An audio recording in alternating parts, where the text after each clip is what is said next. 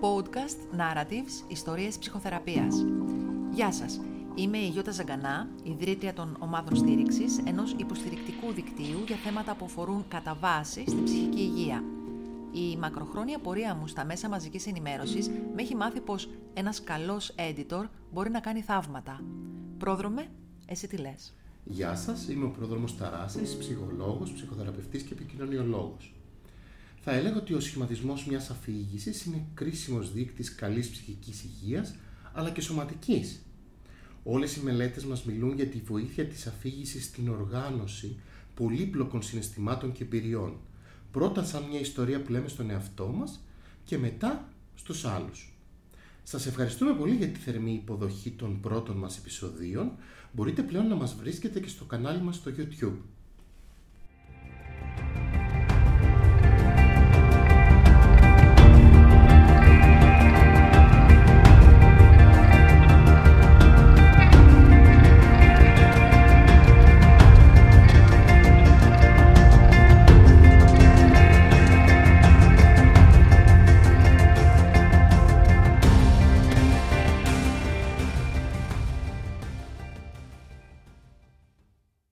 Καλώς ήρθατε στο τέταρτο επεισόδιο της σειράς podcast Narratives, ιστορίες ψυχοθεραπείας. Είμαι η Γιώτα Ζαγκανά και μαζί με τον πρόδρομο Ταράση είμαστε οι οικοδεσπότες του Narratives. Στο σημερινό επεισόδιο έχουμε τη χαρά να συνομιλήσουμε με την Εύα Παπαστεργίου, ψυχολόγο και οικαστική ψυχοθεραπεύτρια. Το γραφείο της Εύας βρίσκεται στο Άμστερνταμ, στην Ολλανδία, από όπου και έχουμε συνδεθεί μέσω Zoom. Να είναι καλά η τεχνολογία για τις δυνατότητες που μας δίνει και σας ευχαριστούμε για την κατανόηση εσάς που μας ακούτε σε περίπτωση που υπάρχουν κάποιες διαφοροποίησεις στον ήχο. Πρόδρομε, Εύα. Γεια σας, γεια σας. Καλώς ήρθες, Εύα. Γεια Χαίρομαστε πολύ που σε έχουμε μαζί. Χαίρομαι και εγώ πολύ. Ευχαριστώ για την πρόσκληση. Ευχαριστούμε επίσης που συμφώνησες να κάνουμε αυτή την εγγραφή τόσο αργά μετά από πολλή δουλειά. Όντως, ο ήχος θα έχει κάποιες μικρές διαφοροποιήσεις από ό,τι μας έχετε συνηθίσει με στο στούντιο, αλλά νομίζω θα πάνε όλα καλά. Λοιπόν, η Εύα έχει να μας παρουσιάσει μια πολύ ενδιαφέρουσα περίπτωση. Έχει να μας παρουσιάσει μια περίπτωση μιας γυναίκας, έτσι δεν είναι Εύα; Ναι, ναι, είναι η περίπτωση της Μάγιας. Φυσικά είναι ψευδόνυμο αυτό και έτσι έχουν αλλάξει κάποια στοιχεία για να ψοδευτεί η ανωνυμία. Ωραία. Θα μας πεις πριν μας ξεκινήσεις να μας λέει λίγο για τη μάγια, λίγο για τη δουλειά σου, πώς δουλεύεις. Κάποιοι που ακούν art therapy μπορεί να σκέφτονται τι είναι αυτό τώρα, θα με βάζει να ζωγραφίζω, εγώ δεν είμαι καλός στη ζωγραφική, καλή ξέρω εγώ. Πες μας λίγο πώς δουλεύει το art therapy και λίγο για το πώς δουλεύεις εσύ. Το art therapy, η οικαστική ψυχοθεραπεία, είναι ένα είδος ψυχοθεραπείας που εκτός από το λόγο χρησιμοποιούμε και εικόνες και σύμβολα. Οι art therapists γενικά δουλεύουν πάνω σε ένα συνεχές όσον αφορά την προσέγγιση τους που ξεκινάνε από την ψυχανάλυση, μετά ψυχοδυναμική προσέγγιση μέχρι και την ε, ροτζεριανή συμβουλευτική. Η σχολή της Βρετανίας όπου και έχω εκπαιδευτεί εγώ είναι ε, αρκετά ψυχοδυναμική και relational, δηλαδή δίνει πολύ βάρος στη θεραπευτική σχέση και στη θεωρία του δεσμού. Ε, αυτή είναι πολύ, ίσως η πιο συχνή ερώτηση που λαμβάνω είναι το δεν είμαι καλός στη ζωγραφική, οπότε δεν μπορώ, πώς μπορώ ας πούμε, να συμμετάσχω. Και η αλήθεια είναι ότι στην εικαστική ψυχοθεραπεία δεν χρειάζεται καμία γνώση έτσι, πάνω στην τέχνη, ούτε τεχνικών, ούτε αισθητική, ούτε κάτι άλλο, γιατί δεν μας αφορά το αποτέλεσμα, δεν μας αφορά το, το τελικό προϊόν, το πώς φαίνεται, αν είναι ωραίο κτλ. Μας αφορά το πώς νιώθει το άτομο όταν φτιάχνει αυτό που φτιάχνει. Και τα υλικά που χρησιμοποιούμε είναι από μαρκαδόρους, ξυλομπογιές, πυλό, φωτογραφία, βίντεο, αλλά και γραπτολόγο, ποίηση, κάθε καλλιτεχνική έκφραση είναι. Ναι, πολύ ενδιαφέρον. Ε, μας λες λιγάκι για τον πληθυσμό με τον οποίο δουλεύεις; Ναι, αυτή τη στιγμή συνεργάζομαι με έναν μη κερδοσκοπικό οργανισμό που προσφέρει συμβουλευτική και ψυχοθεραπεία, προσφέρει 12 συνεδρίες ε, δωρεάν σε άτομα σε επιζήσαντες σεξουαλικού τραύματος, σεξουαλικής βίας. Mm-hmm. Αυτός ο οργανισμός βρίσκεται στη Βρετανία. Εγώ συνεργάζομαι μαζί τους διαδικτυακά και τηλεφωνικά. Προσφέρω δηλαδή συνεδρίες και μέσω τηλεφώνου και μέσω Zoom ή online ε, πλατφόρμας. Θέλω να κάνω μια ερώτηση, συγγνώμη που Ναι, διακόπτω. ναι. Θα ήθελα να, να μας πει η Εύα ποιος είναι ο ορισμός της σεξουαλικής βίας; Γιατί εμείς εδώ ακούμε διάφορα και παρερμηνεύονται διάφορα. Σεξουαλική βία ορίζουμε κάθε σεξουαλική πράξη όπως άγγιγμα ή σχόλιο που δεν υπάρχει συνένεση. Και η σεξουαλική βία έχει διαβαθμίσεις, έτσι έχουμε και τη σεξουαλική κακοποίηση που καμιά φορά ή συχνά αφήνει το λεγόμενο σεξουαλικό τραύμα. Και το σεξουαλικό τραύμα έχει να κάνει πολύ με το λεγόμενο PTSD, ε, το μετατραυματικό στρες. Έχει δηλαδή συμπτώματα όπως ε, flashbacks, ανεπιθύμητες ε, εικόνες, σκέψεις. Ναι. Σεξουαλική βία μπορεί, κατά την αίσθησή μου, να είναι και ένα σεξουαλικό κλίμα, έτσι. Δηλαδή να είναι και μια ατμόσφαιρα στην οικογένεια. Δηλαδή μπορεί να μην είναι μια πράξη ή ένα σχόλιο, αλλά να είναι ένα κλίμα σεξουαλικότητας ε, μέσα σε μια οικογένεια. Μπορούμε να έχουμε ένα παράδειγμα; Ας πούμε, ε, να υπάρχουν βλέμματα, να υπάρχουν ματιές, να υπάρχουν κινήσεις, οι οποίες να μην έχουν να κάνουν με το ότι έχει κάτι χειροπιαστό ο άλλος. Ναι, Δηλαδή, μου είπε αυτό, ε, με άγγιξε, με παραβίασε. Μπορεί να υπάρχει μια σεξουαλική ατμόσφαιρα, που είναι Μμ. και το πιο δύσκολο νομίζω για τα θύματα. ναι, ναι, ναι, ναι. Εγώ ήθελα να ρωτήσω, Εύα, ε, και οι υπόλοιποι συνάδελφοι που συνεργάζονται ε, σε αυτόν τον οργανισμό και εκείνοι εργάζονται με το Art Therapy; Όχι. Κατά τη γνώμη μου είναι πολύ ωραίο αυτό. Ο οργανισμός έχει ε, σύμβουλους ψυχικής υγείας, ψυχολόγους και ψυχοθεραπευτές από κάθε προσέγγιση. Βέβαια, τυχαία μας ε, βάζουν, μας ε, ταιριάζουν με τους θεραπευόμενους. Άρα δεν ζητάει κάποιος, ε, θέλω να δουλέψω με έναν Art Therapist. Όχι. Ωραία. Λαχείο. Του ανατίθεται. Ωραία. Ωραία. Για πες μας λέει, έτσι, κάποια χαρακτηριστικά δημογραφικά καταρχάς. Δηλαδή, μιλάμε λοιπόν για μια γυναίκα η οποία απευθύνεται σε έναν οργανισμό σε σχέση με τη σεξουαλική βία ή κακοποίηση και προσεγγίζει τον οργανισμό αυτό για να λάβει αυτές τις ε, δωρεάν ε, συναντήσεις. Και πες μας χαρακτηριστικά λίγο, η ηλικία, πώς, σε προ- πώς προσέγγισε, τι χρειάστηκε. Η Μάγια λοιπόν είναι μια γυναίκα στον, δεκ- στη δεκαετία των 30, είναι παντρεμένη με παιδιά και αναζητά ψυχοθεραπεία σχετικά με την σεξουαλική κακοποίηση που είχε υποστεί όντας έφηβη, παρότι έχουν περάσει 15-20 χρόνια. Από την αρχική παραβίαση. Ναι, ναι, ναι. Ε, Αυτή ήταν μια συνεχόμενη παραβίαση; Δηλαδή ήταν κάτι που γινόταν συνεχόμενα στο σπίτι της ή ήταν κάτι το οποίο ήταν ένα περιστατικό; Καταρχάς, δεν αναλύσαμε ποτέ, δεν έμαθα ποτέ λεπτομέρειες του τι συνέβη ακριβώς. Ήξερα ότι η σεξουαλική κακοποίηση δεν προήλθε από την οικογένεια, αλλά από κάποιο φιλικό πρόσωπο και ήξερα ότι άνοιγε στο παρελθόν και ότι εκείνη τη στιγμή που ε, συμμετείχε στην ε, εικαστική ψυχοθεραπεία δεν, ή- ήταν ασφαλής η ίδια. Δεν ήταν σε επαφή με το Ωραία. Μας λες λίγο έτσι πώς την αισθάνθηκες, πώς εμφανίστηκες στην πρώτη συνάντηση ε, που ήταν και διαδικτυακή, έτσι; Έτσι λίγο την εικόνα της, την αίσθηση που είχες για εκείνη όταν την πρωτοείδες, τι διαδραματίστηκες στην πρώτη σας συνάντηση; Λοιπόν, ε, όπως είπα, είχαμε μαζί ε, 12 συνεδρίες και μία ε, αξιολόγηση. Οπότε, τη συναντηθήκαμε διαδικτυακά για την, το assessment, ε, την, την αξιολόγηση, έτσι να, να γνωριστούμε, να αξιολογήσουμε μία την άλλη, νομίζω.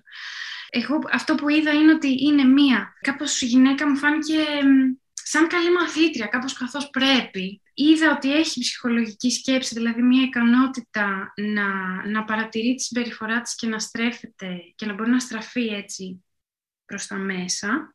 Μου μίλησε για το ότι νιώθει ότι τον τελευταίο καιρό απομονώνεται πάρα πολύ, ότι νιώθει βρώμικη, ότι έτσι έχει μια καταθλιπτική διάθεση, αλλά και ότι έχει ένα ιστορικό κλινικής κατάθλιψης και αυτοκτονικών σκέψεων στην εφηβεία, αλλά και μητρικής κακοποίησης σαν παιδί, όχι σεξουαλικής, σωματικής και ψυχολογικής. Αυτό μου μετέφερε Και επίσης ότι γι' αυτό έχει λάβει οικογενειακή ε, ψυχοθεραπεία σαν προέφηβη έφηβη. Για τα προβλήματα που υπήρχαν στην οικογένεια δηλαδή. Τότε, ναι. Δηλαδή δεν μου είπε θέλω να συζητήσω τη σχέση μου με τη μητέρα γιατί θεωρώ ότι... Την έχω ήδη δουλέψει. Ναι. Άρα ε, εμφάνισε κάποια συμπτώματα κατάθλιψης κατά τη διάρκεια της εφηβείας και αυτό έφερε όλη την οικογένεια σε μια οικογενειακή θεραπεία; Ναι, ναι. Έτσι. Είχε ξανακάνει άλλη απόπειρα να λάβει θεραπεία εκτός από εκείνη την περίοδο που έκανε οικογενειακή θεραπεία; Ναι, μετά σαν μεγάλη έφηβη, εκεί 17-19, είχε ξαναλάβει συμβουλευτική. Και είχε μια γενικά νομίζω θετική εμπειρία. Πάλι σε σχέση με αυτά τα συμπτώματα ή σε σχέση με κάτι άλλο που την απασχολούσε; Σε σχέση με τα συμπτώματα. Άρα ήταν και μια γυναίκα που γενικά την ταλαιπωρούσε η αίσθηση της κατάθλιψης, τα συμπτώματα της κατάθλιψης. Ναι, ναι.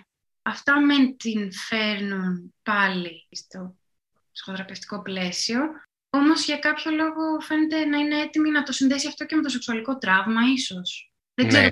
πώς, είχε εξεργαστεί αυτό. Ναι. Δηλαδή, δεν ξέρω. Ναι. Εντάξει, σίγουρα για να απευθύνεται και σε ένα πλαίσιο που κάπως ε, έχει να κάνει με θύματα σεξουαλικής ε, κακοποίησης ή βίας, σίγουρα μάλλον κάπως έχεις στο νου της ότι θα δουλέψει και πάνω σε αυτό. Ναι. Ωραία. Ε, πόσα παιδάκια είχε; Δύο. Δύο παιδάκια. Τι ηλικίες περίπου; Στην προεφηβεία.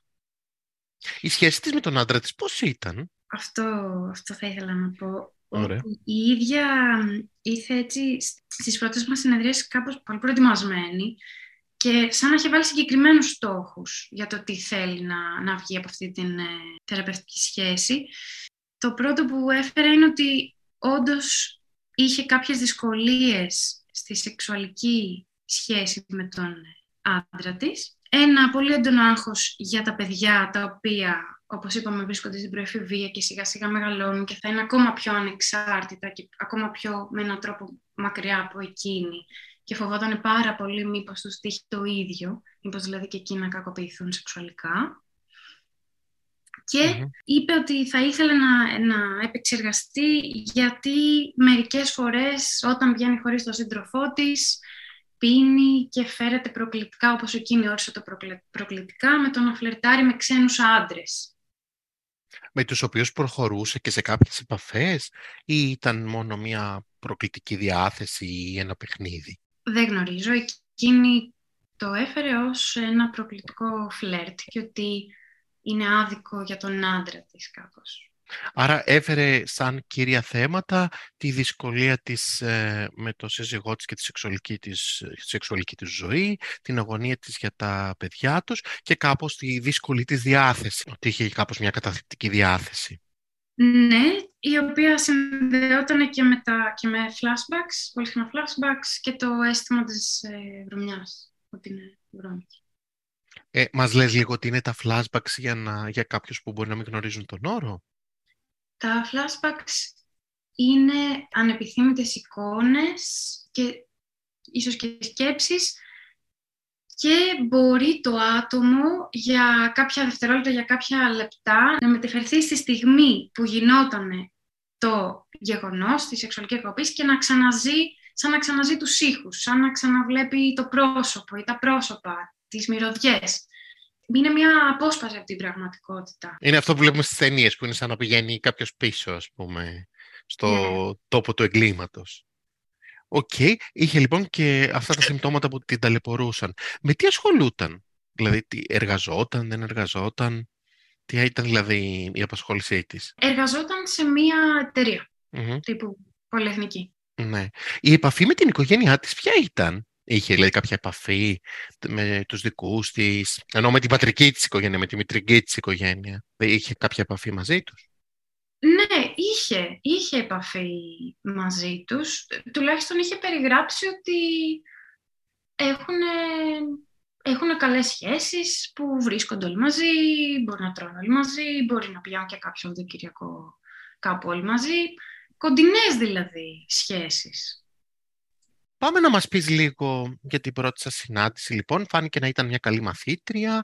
Τι κάνατε στην πρώτη σας συνάντηση, εκτός από την αξιολόγηση και την, ε, έτσι, του γνωριστήκατε, τη γνωριμία σας; Ε, ουσιαστικά η πρώτη μας ε, συνεδρία ήταν η δεύτερη μας συνάντηση και σε εκείνη την πρώτη συνεδρία έφερε μια πάρα πολύ έντονη στεναχώρια.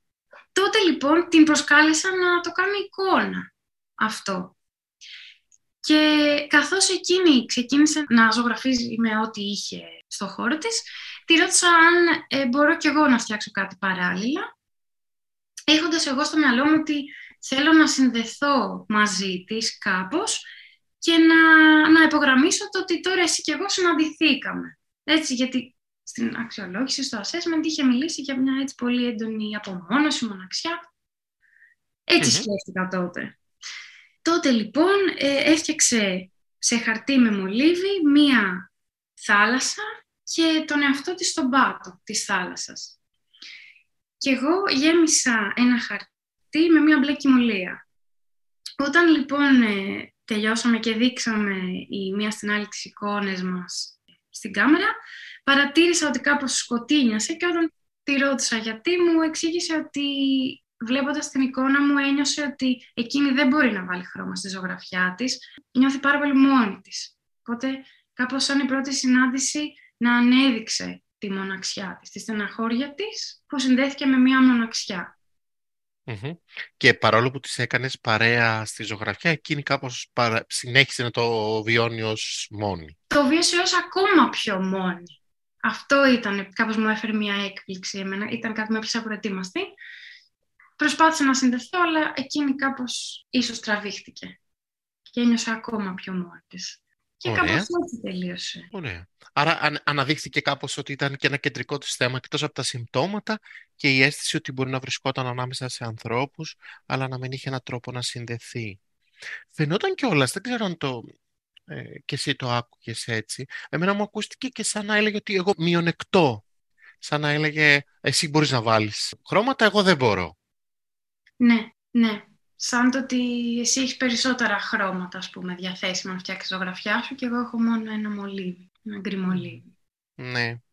mm Πώς συνεχίστηκε η επαφή σας; Καθώς προχωρούσαν λοιπόν οι συνεδρίες, ε, ένας άλλος σταθμός, έτσι, θεραπευτική διαδικασία, ήταν όταν πιστεύω ότι με έκανε σχεδόν σαν αυτό τη μάρτυρα του τραυματός της, ήταν μια συνεδρία όπου μόλις είχαμε ξεκινήσει μετά πώς ήταν η μέρα σου και τα λοιπά και ξαφνικά δήλωσε ότι πρέπει να μπει στο μπάνιο. Προσπάθησα να ρωτήσω, να δω τι έγινε, τι σκέφτηκε ίσως, αλλά και κάπως να εξηγήσω ότι αν ήμασταν στο γραφείο μου, ας πούμε, αν ήμασταν στον ίδιο φυσικό χώρο, δεν θα υπήρχε αυτή η δυνατότητα. Οπότε προσπάθησα λοιπόν να τσιγκλίσω κι εγώ, να δω αν θα σκεφτεί κάτι σχετικά με αυτή την άμεση ανάγκη να μπει στο μπάνιο, και, αλλά φαινόταν σαν να μην υπήρχε κάτι που μπορούσε να μπει σε λόγο. Οπότε δεν μπορούσε να το εξηγήσει εκείνη τη στιγμή και όντως κλείσαμε και φαντάζομαι μπήκε για μπάνιο και δεν ξαναγύρισε εκείνη τη μέρα ε, στη συνεδρία μας. Συναντηθήκαμε την επόμενη εβδομάδα περιέγραψε κάποιο συνέστημα, σου είπε, ξέρω, αισθάνομαι τι, δεν είπε τίποτα πάνω σε αυτό. Σε εκείνη τη συνεδρία τίποτα. Ήταν απλά τώρα πρέπει να μπω για μπάνιο και εσύ με κρατάς από αυτό. Εσύ πώς την αισθάνθηκες; Πώς την αισθάνθηκα; Ένιωσα ότι υπήρχε μια άμεση ανάγκη. Φαντάστηκα ότι... Δεν ξέρω πώς, σαν να ήμουν στο μπάνιο της ίσως, με μια αίσθηση να μην μπορούσα να σκεφτεί, δηλαδή το thinking part of the brain να έχει κλείσει. Το εκφράζω έτσι γιατί όταν υπάρχει ένα ερέθισμα, τουλάχιστον στον κλινικό πληθυσμό, ε, μπορεί να υπάρξει ένα ερέθισμα που ξαφνικά να μπει το άτομο στο... να ενεργοποιηθεί αυτό με τον μηχανισμό του στρες και να μπει στο λεγόμενο fight or flight, φυγή ή πάγωμα ή μάχη. Και ένιωσα αυτό, ότι έχει μπει στο πάγωμα. Έχει παγώσει σκέψη και το μόνο που μπορούσε να κάνει είναι να βγει από τη συνεδρία και να πάει για μπάρα. Ναι. Ότι είναι σαν ένα τρομαγμένο ζώο, ας πούμε, που κάποιος το, εκείνη την ώρα, ξέρω εγώ, πυροβολεί ή το τρομάζει, ε, χωρίς καμιά επεξεργασία τρέχει στο μπάνιο. Ακριβώς. Ναι, ναι, ναι. Είχατε την ευκαιρία να το συζητήσετε στις επόμενες ε, συναντήσεις αυτό που έγινε; Στην επόμενη λοιπόν συνεδρία ε, κατάφερε να το προσεγγίσει αυτό που έγινε και μίλησε για το σώμα της. Μίλησε για την σεξουαλική σχέση που έχει με τον σύντροφό της, ότι συχνά παθαίνει κάτι παρόμοιο όταν ξεκινάει έτσι μια ερωτική σχέση, ότι σαν να παγώνει πάλι και επίσης περιέγραψε μια σαν τελετουργία που κάνει, δηλαδή εκτός από το μπάνιο μου είπε ότι υπάρχουν φορές που έχει ανάγκη να τυλίξει γύρω της μία κουβέρτα, έτσι σαν να φτιάξει ένα, ένα κουκούλι για εκείνη και είναι κάτι που την ηρεμεί πάρα πολύ. Αναφέρθηκε η ίδια στο περιστατικό ή χρειάστηκε να τη ρωτήσεις; Την ρώτησα, την ρώτησα αν θα ήθελε να πούμε κάτι γι' αυτό, τι έγινε και έτσι, έτσι. Φάνηκε μόνη της να έχει κάνει τις συνδέσεις δηλαδή με το σώμα και τα όρια του σώματος και συγκεκριμένα και φυσικά με την σεξουαλική σχέση αλλά και με την κουβέρτα. Το μυαλό μου εμένα πήγε στο ότι όταν βάζει την κουβέρτα που νιώθει καλά μέσα σε αυτή, είναι το κουκούλι της, είναι σαν να την προστατεύει, είναι σαν εκείνη την ώρα το δέρμα να μην είναι αρκετό σαν όριο του σώματος και να πρέπει να μπει η κουβέρτα. Και κάπως έτσι συνδέεται, πιστεύω, και με την ε, σεξουαλική σχέση με τον σύντροφο, έτσι που είναι τα δικά μου όρια και που λέω όχι κιόλας.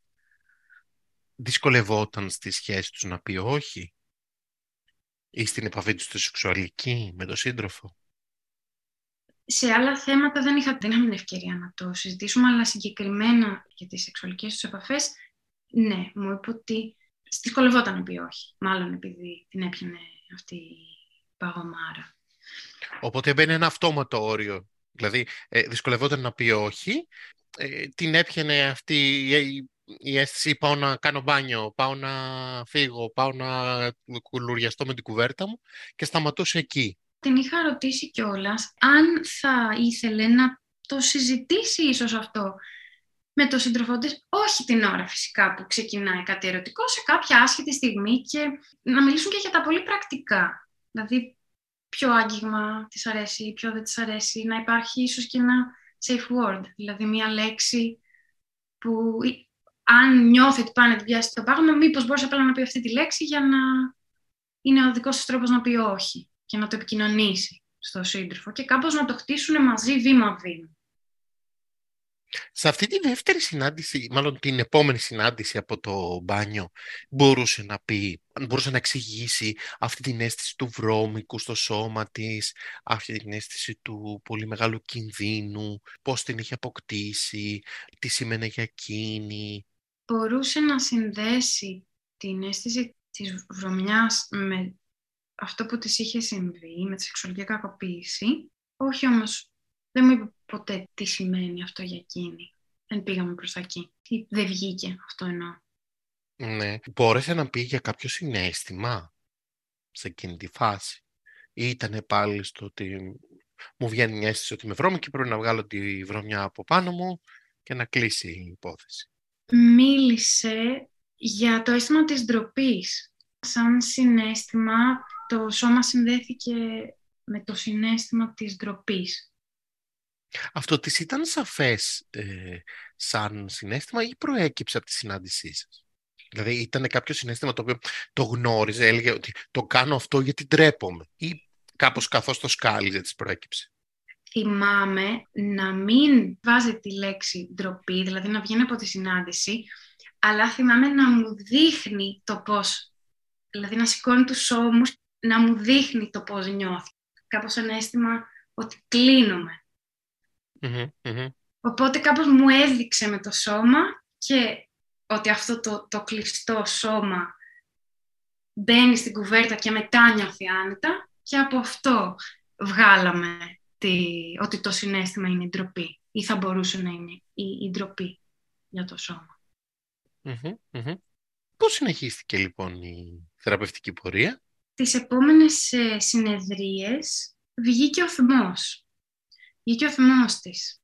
Προσωπικά θεωρώ το θυμό, την επεξεργασία του θυμού ως ένα πολύ κομβικό κομμάτι στην ε, διαδικασία της ε, ψυχοθεραπείας όταν έχουμε να κάνουμε με κακοποίηση σεξουαλική ή όχι. Τότε λοιπόν ξεκίνησε να μιλάει, κάπως θα σας πιάσω από την αρχή και θα το φτάσω κάπου, ξεκίνησε ε, να μιλάει για το ότι είχε αρχίσει να έχει επαγγελματικές επιτυχίες, το οποίο ήταν κάτι που την ξένιζε πάρα πολύ. Και το συνέδεσε με το ότι η μαμά της δεν την επιβράβευσε ποτέ και πόσο θυμό είχε στη, στη μαμά της γι' αυτό. Ε, μπορεί τότε μίλησε λίγο πιο αναλυτικά για την ε, κακοποίηση ε, που είχε λάβει από τη μαμά της Ανήπιο. Ποτέ όμως δεν μπήκαμε πολύ βαθιά, ποτέ δεν προλάβαμε να μπούμε πολύ βαθιά και η δική της ε, σύνδεση ήταν ότι η μαμά μου δεν μου είπε ποτέ μπράβο, δεν, ήταν, δεν μου έδειξε ποτέ αν ήταν περήφανη για μένα και αυτό την έφερε στο να καταλάβει η ίδια τη συμπεριφορά της προς τους ξένους άντρες, την προκλητική συμπεριφορά της προς τους ξένους άντρες. Ακούγεται μια γυναίκα πάντως που ε, δυσκολευόταν πάρα πολύ να ευχαριστηθεί, ε. Δηλαδή, είχε επιτυχία στη δουλειά, δεν μπορούσε να της ευχαριστηθεί. Ε, είχε φτιάξει μια οικογένεια, είχε πολλή αγωνία για τα παιδιά της. Ε, στο σεξ αισθανόταν πάρα πολύ, είτε ότι θα παραβιαστεί, είτε πάρα πολύ ε, ενοχή και το σώμα της ε, βρώμικο. Ο μόνος τρόπος που πήγαινε να ευχαριστηθεί, αυτό ακούω εγώ, ήταν ε, με ένα πάλι σαν παράνομο τρόπο. Δηλαδή πήγαινε να προκαλέσει κάποιους άντρες και πάλι ενοχοποιούταν που δεν το αξίζει ο σύζυγός μου να του κάνω κάτι τέτοιο. Ε, και, και αυτό μου θυμίζει αυτό που είπες για το χρώμα. Ε, ότι, ότι κάπως μια γυναίκα που δεν μπορούσε καθόλου να ευχαριστήσει δεν μπορούσε καθόλου να, κάπως να χρωματίσει και τη ζωή της.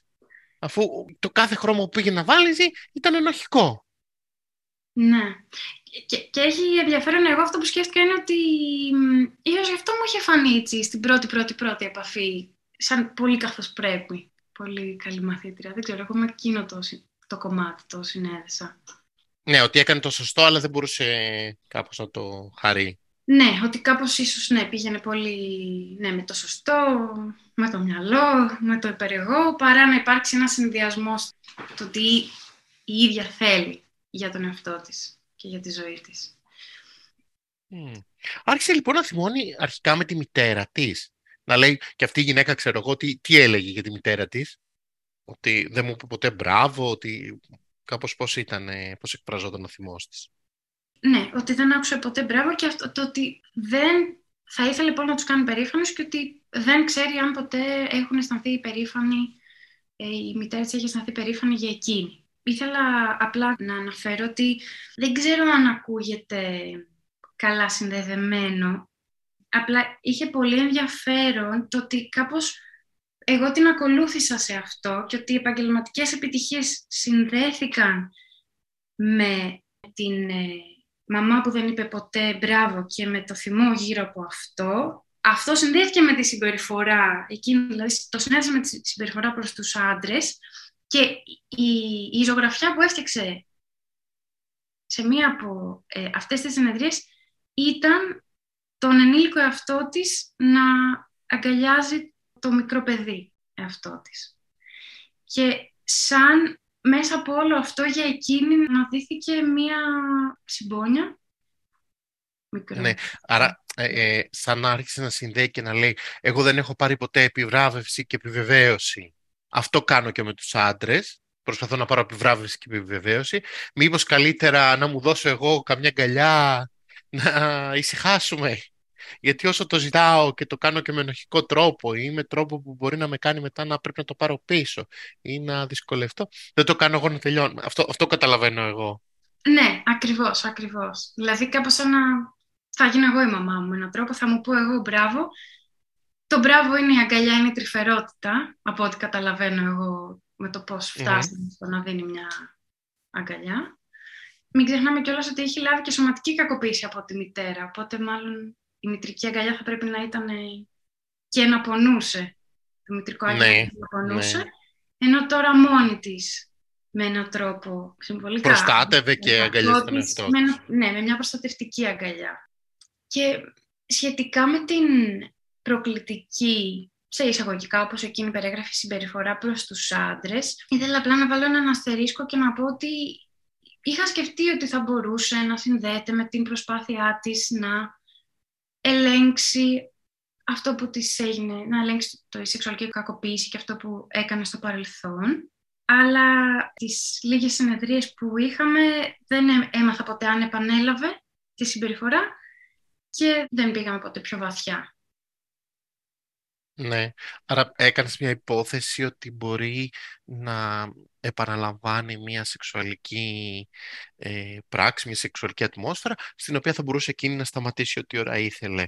Ναι. Είναι ένα κομμάτι της σεξουαλικής κακοποίησης αυτό, ότι κάπως ένας άνθρωπος πάει να επανέλθει σε μια σεξουαλική πράξη με έναν τρόπο που προσπαθεί να είτε να το κάνει αυτή τη φορά ευχάριστο, είτε να το ελέγξει, είτε να το ξαναζήσει για να δει τι έχει συμβεί, είχε αισθανθεί ποτέ η επικινδυνότητα, δηλαδή είχε αισθανθεί ποτέ ότι κινδυνεύει σε αυτή την πρόκληση που έκανε με τους ε, άντρες; Δεν μου μετέφερε ποτέ κάτι τέτοιο. Πιο πολύ μου είχε μεταφέρει είναι άδικο για τον άντρα μου αυτό.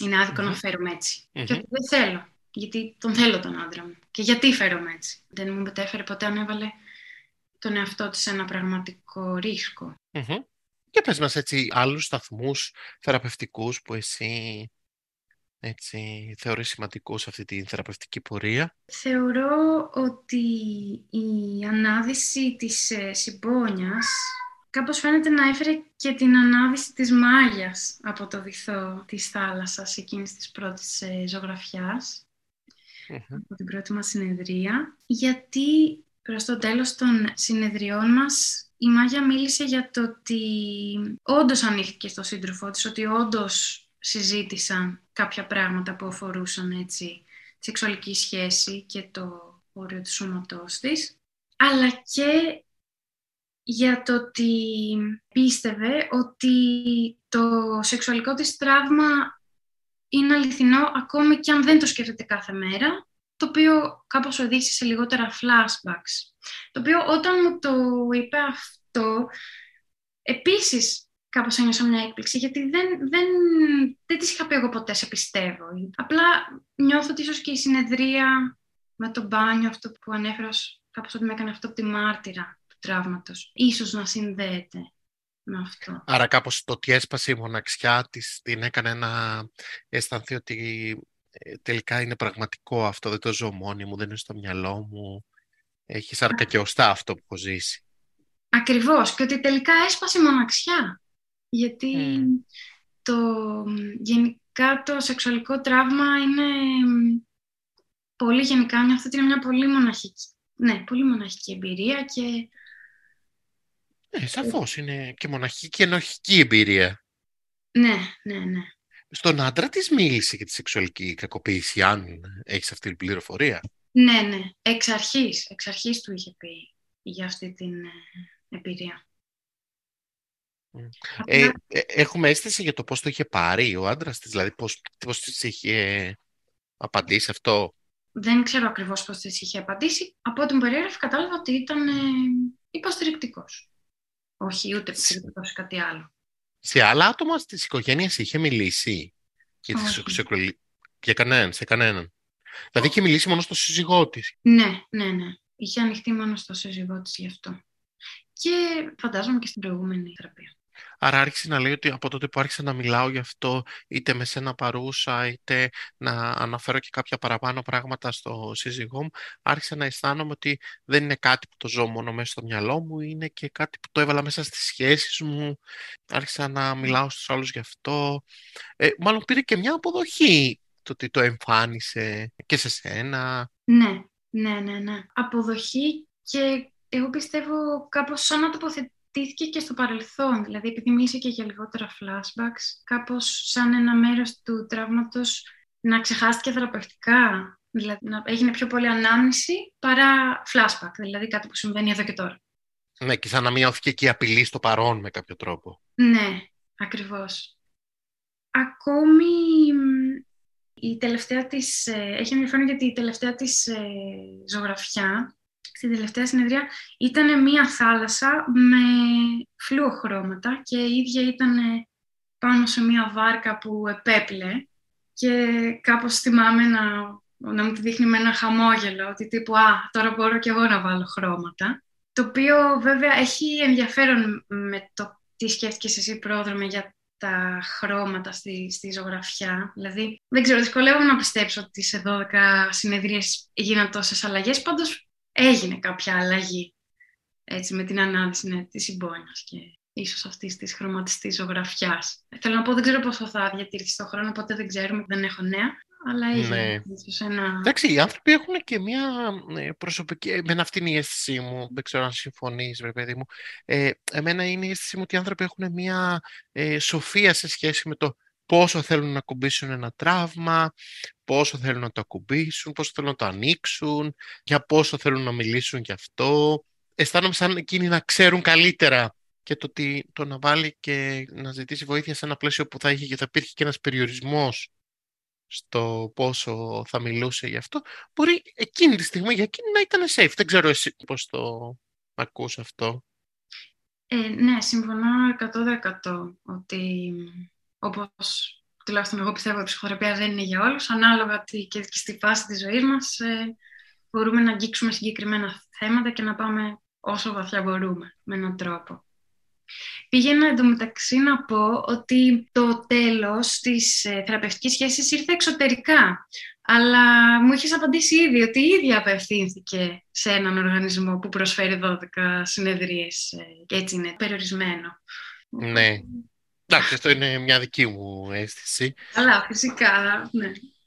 Πέρα από το πλαίσιο των συνεδριών των συγκεκριμένων, από εκεί και μετά τι γίνεται; Δηλαδή, αν θέλει κάποιος να συνεχίσει με τον ίδιο θεραπευτή. Έρχεται απευθείας σε επαφή, γίνεται μέσω του οργανισμού. Ποια είναι η, η διαδικασία; Να συνεχίσει με τον ίδιο θεραπευτή γίνεται μόνο ιδιωτικά αν ο, ο συγκεκριμένος ε, θεραπευτής έχει γραφείο και μετά από έξι μήνες αλλά μπορεί το ίδιο το άτομο να ζητήσει να ξαναμπεί στην ε, λίστα αναμονής με κάποιον άλλο θεραπευτή όταν έρθει η ώρα του. Γενικά είναι ένας οργανισμός που όταν εγώ ξεκίνησα θα πρέπει να έχει 2.500 άτομα σε λίστα αναμονής. Ε, μιλάμε για τεράστια νούμερα, δύο χρόνια αναμονή, γιατί αναλαμβάνει όλα τα κοινωνικά φύλλα, όλους τους ανθρώπους, από 0 μέχρι 101. Αναλαμβάνει και ανηλίκους δηλαδή. Ανηλίκους. Ανηλίκους, ναι. Ναι, ναι, ναι. Λαμβάνει και ανηλίκους. Ναι. Εγώ δούλευα με άνω των 18, συνάδελφοι ναι. Δουλεύουν με ναι. παιδιά. Σε σχέση με τη μάγια, αν έχεις κάνει κάποια σκέψη, αν έμενε τελικά ε, σε επόμενες συναντήσεις, τι θα χρειαζόταν να δουλέψει, τι αισθάνθηκες ότι κάπως θα ήθελε να φωτιστεί πιο πολύ, αν είχες δηλαδή μια αίσθηση ότι ε, είχες άλλες 12 συναντήσεις, τι πιστεύεις ότι θα δουλεύατε ή ότι θα ερχόταν σαν θέμα; Νομίζω ότι θα μπορούσαμε να πηγαίναμε πιο βαθιά σε κάποια θέματα. Πιστεύω γενικά ότι οι άνθρωποι έχουμε τη τάση να, να επαναλαμβάνουμε είτε pattern σχέσεων, είτε συμπεριφορές, είτε το τραύμα μας ο καθένας. Οπότε, για παράδειγμα, αυτή πάλι σε εισαγωγικά προκλητική συμπεριφορά δεν ξέρω αν συνεχίστηκε και αν θα συνδεόταν με κάτι βαθύτερο με την εμπειρία του σεξουαλικού τραύματος. Αυτό είναι κάτι που είχα σκεφτεί. Σε σχέση με τα μπάνια, τι έγινε; Είχες την αίσθηση ότι το συνεχίζει αυτό με τα μπάνια; Δεν ξέρω για να είμαι ειλικρινής, αλλά ε, έχω την αίσθηση ότι θα το συνέχιζε, γιατί δεν ήταν κάτι που το έφερε σαν πρόβλημα. Ήταν έτσι κάπως μια τεχνική διαχείρισης όπως και η κουβέρτα. Διαχείρισης του στρες, του συναισθήματος. Ε. Ναι. Άρα εκείνη δεν το έφερνε σαν κάτι που της ε, δημιουργούσε κάποιο σοβαρό πρόβλημα στη ζωή της, ότι ήταν μια διαχείριση και ότι εκείνη τη στιγμή δεν ήταν διατεθειμένη να την πειράξει και πάρα πολύ. Ακριβώς, ακριβώς. Και δεν χρειαζόταν.